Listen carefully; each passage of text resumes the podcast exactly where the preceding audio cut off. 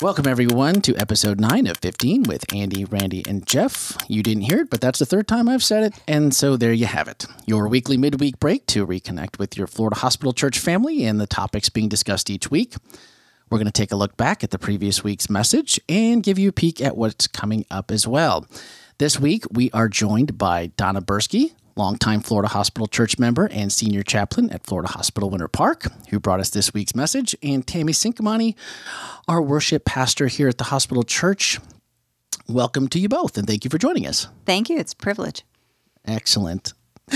Before we get started, I want you to not forget to check out last week's podcast, Spectator Sport. What was episode eight, where we had Yvette Saliba and Stephanie Johnson where we basically decided that the journey is better when we support each other. And that was fantastic uh, podcast and message. So I would, uh, you can find all of our episodes on Spreaker by going to hospitalchurch.org slash podcast. Obviously, they all have mobile apps these days, which are available both for Apple and Android. We're on iTunes, so please subscribe. That way you never miss an episode. And please share on your social networks, Facebook, Twitter, Instagram, all those good things. And we would also welcome any feedback that you have eh, by sending us an email to podcast at hospitalchurch.org. This week, we are in week three of our series Unfinished. And this week's message was, again, by Donna, and it was entitled Living with Focus. So, as we begin, I was just wanting to know as I watched it again, kind of listened to it again, and actually read the notes again. Well, that was the first time, I only read the notes once. But what was your initial thought process when you put together the message for this week? You'd mentioned during your early on in the sermon that things weren't coming together as you would have hoped in the beginning. So, what actually triggered this message as you look back now?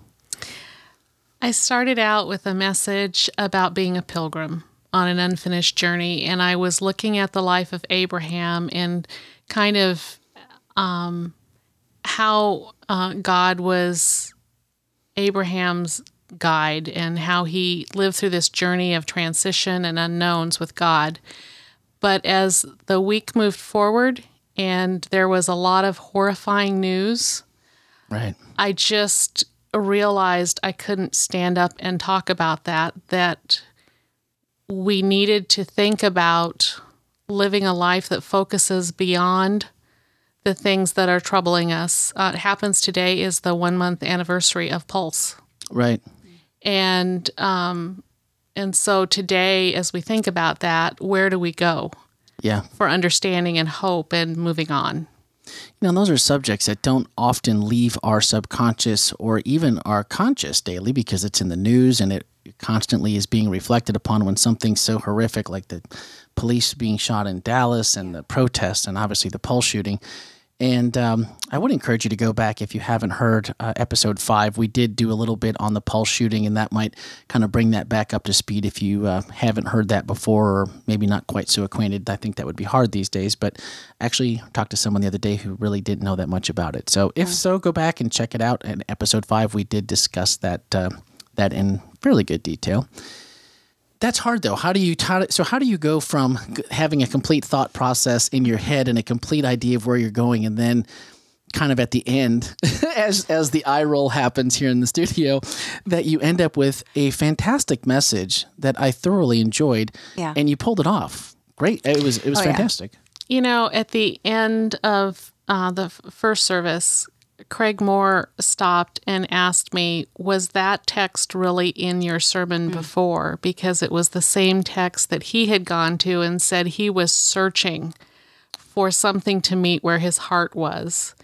And and I would say the same of the sermon. There was a point where I had to put it down and say, This isn't my word right anymore. Yeah. Greg uh, Craig Moore was our worship host this week, and right. uh, so he's the one who we invited him to speak from his heart, um, his thoughts on this, and it really was amazing how God pulled this all together because his remarks that he prayed over and he really labored over them.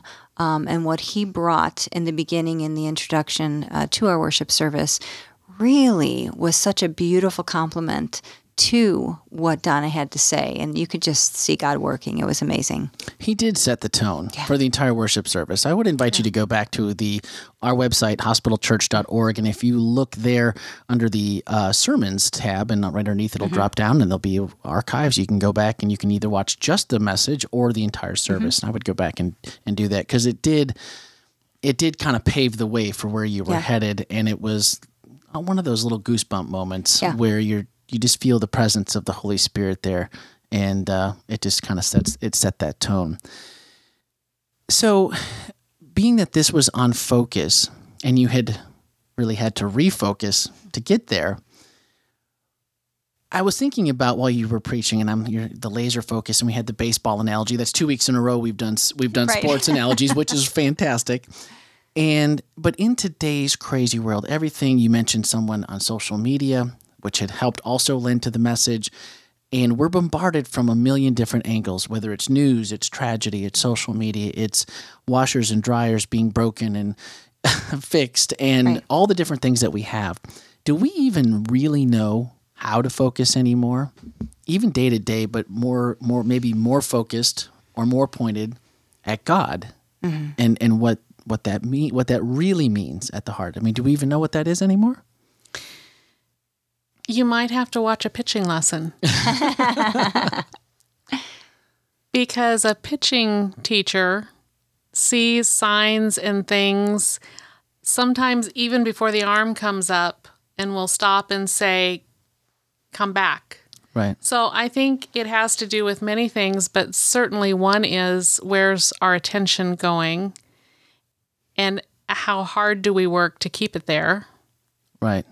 Um, how hard are we willing to work and what are we willing to give up to stay focused i think is also an issue So what do we do as a church community then? Because uh, I mean, in a way, that might be the closest community that some of us are involved in, and it may also, and it may be the most important community, maybe outside of family that we're involved in.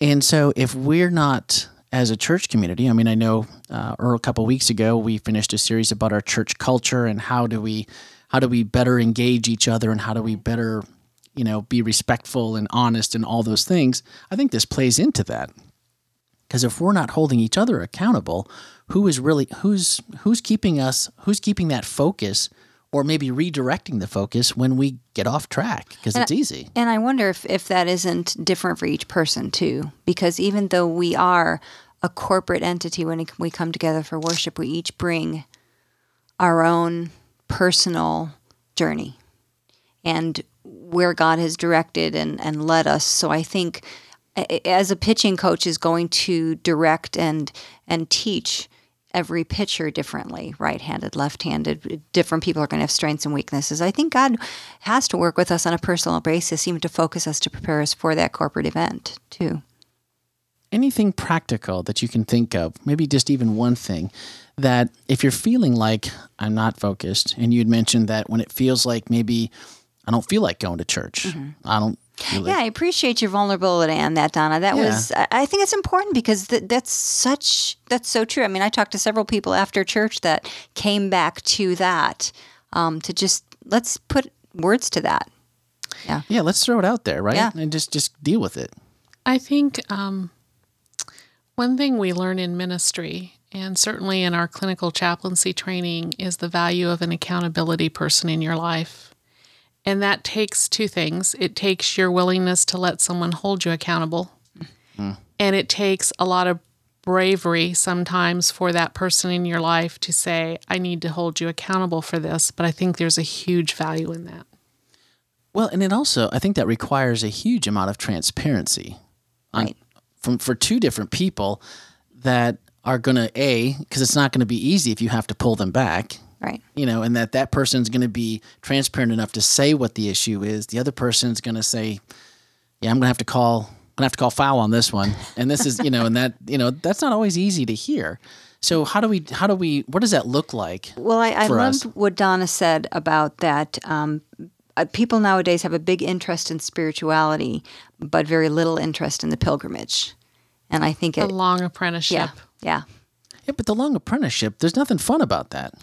Many times. I mean, you know, sometimes the journey is great where you feel like Sure. you're making progress with God and your maybe your daily routine like you talked about, your daily routine i- is good, your prayer life is good, your study time is good, maybe your uh, study time with spouse is good or whatever that looks like in your life and you're thinking that that's good. There's other times where I mean, I bring it up all the time because I, I often feel it, the Job syndrome, where you're just out there going, geez, I feel like I'm doing everything I'm supposed to. I, I, I, I want to do the right thing. I feel like I'm praying the right prayer or I'm do, you know, that things are going, but yet it's just kind of crickets when it comes to what am I supposed to be doing? That can be tough too, because it's not that pilgrimage part. Either it's, either it's good and it's exciting and mm-hmm. you're, you're being uplifted by it, but it's not usually i don't at least me maybe it's just me i don't always find that it's very middle of the road i find that it's usually either high it's usually either high or it's low for me so much and that's something that i struggle with Yeah.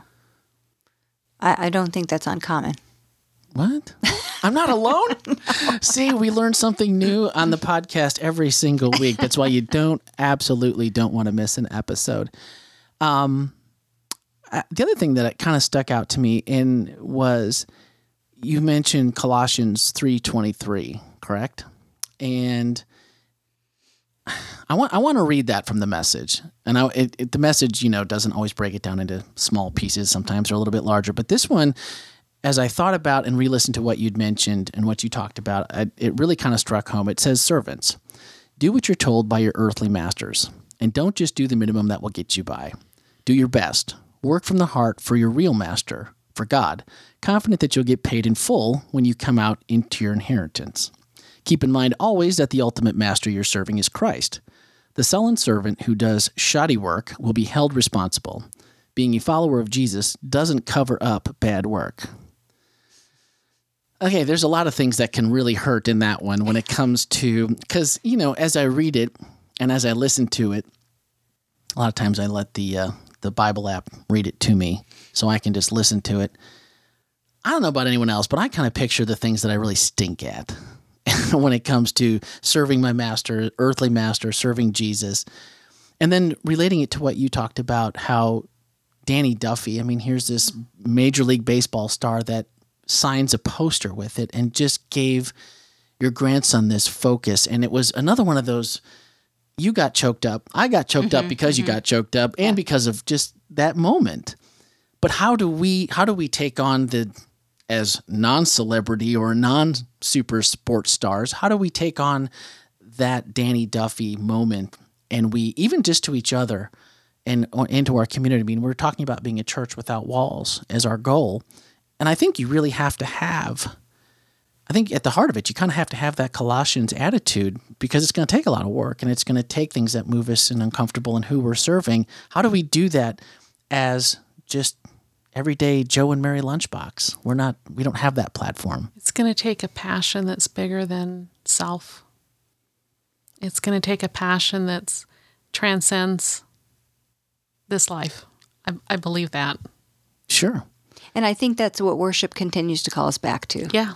Yeah, because it, it is. You made a very great point that it's. It really is a central act that brings us to the realization over and over and over again that it's not about us, and the, the whole focusing with Colossians that it's looking to Christ. It's for Christ. The purpose is Christ. The focus is Christ, and um, it's just I think a daily thing that we need to keep reinforcing in ourselves and our friends and our families um, in every way, shape, and form we can.